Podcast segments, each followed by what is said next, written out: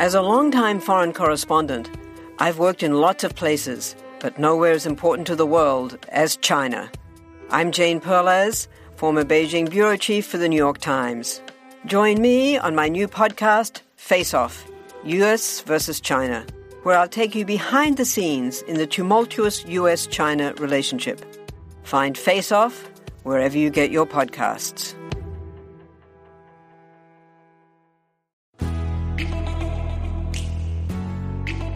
Want more control over your life? You need more control over your money. Hi, I'm Jean Chatzky, and that's why I started the Her Money podcast. From understanding your money personality to taking steps to earn more, spend wisely, invest for tomorrow, and protect it all, I can help you get there.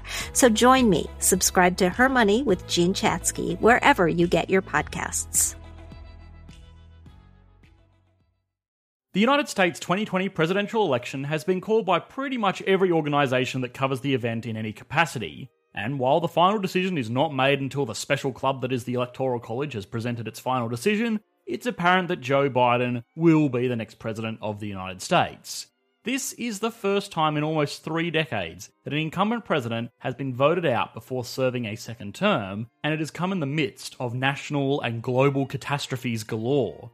To add fuel to a fire that threatens to ignite the global economy, the outgoing president has been vehemently challenging the results, which is casting doubt over the smoothness of the transition, the continuation of much needed government support, and the foundation of the nation's systems in their entirety. All this begs the question, either unwittingly or maliciously, how much damage could a president do to the American economy, and by extension, the global economy? There are checks and balances in place to control the influence of any one man in the United States around things that were relevant when those checks and balances were being written, but it must be remembered that economies back then were more dependent on successful harvests and a lot less dependent on tweets. Our modern economies are incredibly complex and incredibly fine tuned, but complex fine tuned things tend to be very easy to break, and the outcomes of throwing a proverbial spanner into the works could be devastating. Thousands of people die when unemployment rises, and many more people could lose access to healthcare, housing, and livelihoods during even a minor period of economic turbulence. All of this is to say that a president waging war on an economy could be just as dangerous as waging war on a nation. So, what kind of influence does a president have directly over the economy? Do they deserve the credit for things going well? And what could a president do to tank the economy if they really wanted to? Now, of course, standard disclaimer time this video is not going to be directed at any particular president specifically, and it's more an exploration of the office itself. But come on, I know you guys aren't silly, and yes, these hypotheticals may very well be tested in the coming weeks. But either way, we are not here to get political as much as it can be avoided. Trump's plans for 2021 could be claiming squatters' rights in the West Wing of the White House, and that's none of our business beyond the impact it would have on the economy. This episode of Economics Explained was made possible by our fans on Patreon. If you would like to gain early access to these videos before they're uploaded to YouTube, as well as participate in exclusive Q&A sessions, which are now held every Saturday at 9:30 Eastern Standard Time, please consider supporting our channel at patreon.com slash economics explained. Now, one of the final press conferences that will be held by the current presidential administration was a victory lap of sorts to celebrate the Dow Jones Industrial Average passing 30,000 points, which is the highest level ever. We have made many, many videos discussing just how crazy these stock market records are during a global economic catastrophe, but one of the key takeaways of these videos was that the policies of the Trump administration have been good for business. Things like the massive tax cuts rolled out in 2017 and the trillions of dollars in stimulus given directly to businesses in 2020 were only really going to pump up stock prices. But the stock market is not the economy, and short term gains are pretty easy to facilitate, even on a nationwide level. You just lower taxes and raise government spending, and you're done. Of course, this comes at the expense of taking on more and more government debt, which could be the first major weapon a president could use to destroy their own economy. They could go over the national credit limit. If you get a credit card, it will be given to you with a credit limit that takes into account your income as well as your credit score. People who have higher incomes and have proven themselves to be responsible with money will be able to use credit cards with higher limits than someone who is only on a part time job and has missed a few payments here and there. The same kind of common sense approach is taken out with how much money the US government can borrow. And trust me, that's probably one of the few times that common sense and US government debt will be used in a sentence together. Anyway, the government wants to make sure it's not giving itself complete free rein to spend whatever it wants, so there is a control in place called the debt ceiling. This is a number set by Congress that the government debt cannot exceed until it is raised. Now, this figure is normally raised quite regularly because the American government has not had a budget surplus since 2001, so naturally it is taking on more and more debt over time. Now, you might think, oh no, this is really bad. Stories about taking on more and more debt normally end with sad garage sales and involuntary camping trips. And look, in reality, it's not ideal. But government debt works very differently from personal debt, especially for the United States, because they are special. Go and watch our video on modern monetary theory if you want to learn more about how the actual mechanics behind this work. In reality, this government debt is just a running tally of the difference between government spending and taxation over the past two decades or so. Now, another reason why constantly raising the debt ceiling isn't as scary as it might sound is just like a regular person, economies tend to make more money as time goes on. Some bottom feeding scum of society, like a grad student, should rightfully only qualify for a $500 credit limit with their no frills credit card, but as they progress throughout their career and get a job with a decent salary, they might upgrade, and upgrade again, and upgrade again until they get some upper management executive role with a whiz bang Platinum American Express with a limitless spending cap. In the same way, the American economy has doubled in size since 2001, which means that there are more people making more money and paying more taxes, so the government has more capacity to repay a larger and larger debt burden, this might be part of the reason why, in August of 2019, the debt ceiling was suspended entirely, meaning that America became the corporate executive with a no limit credit card. There was a catch though. This spending holiday had a deadline, which will end in July of 2021, which is, mm, mm, oh, gee, seven months away. How did that happen?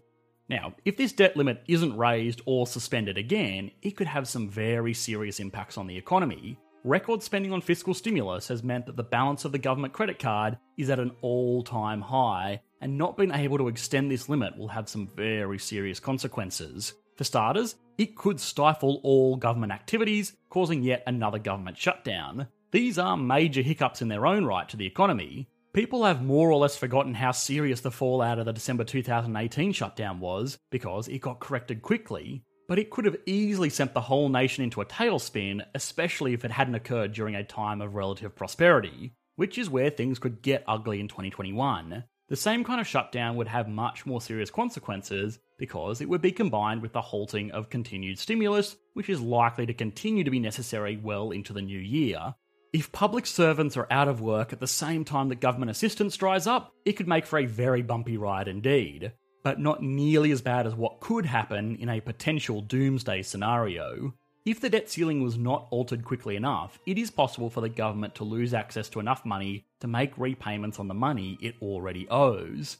Every few days, the US Treasury has to roll over its debt by replacing bonds that are expiring with new bonds that will pay off the old bonds, kind of like refinancing a loan on a much larger scale. Now, the debt ceiling shouldn't actually matter to this process too much because technically, the old debt is being replaced by new debt, and the total outstanding liability has remained exactly the same. Although, this ignores potential accrued interest, or possibly that investors might demand higher interest rates on government bonds from a government that is actively trying to suffocate itself. Now, is this likely? Well, no, especially in today's low interest rate environment, but it is possible. Has something like this actually happened? Well, yes, sort of. In 1979, the Treasury accidentally missed a payment on $122 million to government bondholders. This was caused by a basic human error and was corrected within 24 hours, and you might think, ah, well, that's no big deal. But it was a big deal. A 1989 research paper later found that this minor slip up raised the cost of borrowing by 0.6%, which may not sound like much, but if it was applied to the current outstanding debt today, it would cost the government an extra $132 billion a year in interest. That's enough to pay for NASA six times over. This is also assuming that the cost of borrowing will only rise by 0.6%. There is a big difference between a human error that was swiftly corrected and a sovereign government playing chicken with itself for political points. In fact, it might already be starting to happen. In the same way that a credit card user that takes on too much debt or starts to get a bit shaky about repayments may lose points on their credit score, the US government's debt has already been downgraded from AAA to AA+. This downgrade was announced in August of 2011, and since then, the government has not been able to reclaim its perfect credit score. And in fact, there are murmurs that in the light of the global uncertainty, US bonds could be downgraded again.